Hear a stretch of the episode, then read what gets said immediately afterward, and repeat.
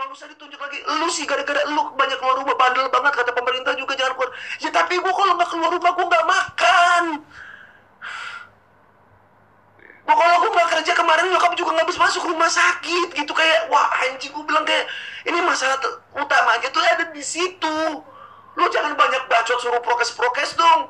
Kalau misalnya pada akhirnya lu jadi marah sama orang gara-gara cuma lu doang yang prokes, udah jangan marah-marah gitu. Maksud gua kayak bantu aja ya, bener bantu. Kalau udah dibantu merekanya kurang ajar atau merekanya tetap boleh nggak marah gitu kan. Iya maksud gua kayak tuh juga kalau lu pendekatan lu juga dengan cara yang baik, tanpa nyinyir, tanpa masker rumana gampar, masker rumana pukul, nggak jadi apa-apa ya, bener, gitu. Nggak jadi apa-apa, bener. Akhirnya malah balik-balik lagi pemerintah kita kesian loh. Pemerintahnya kesian, masyarakatnya kesian, semuanya kesian. Jadi bingung gitu maksud gue kayak yang bahagia.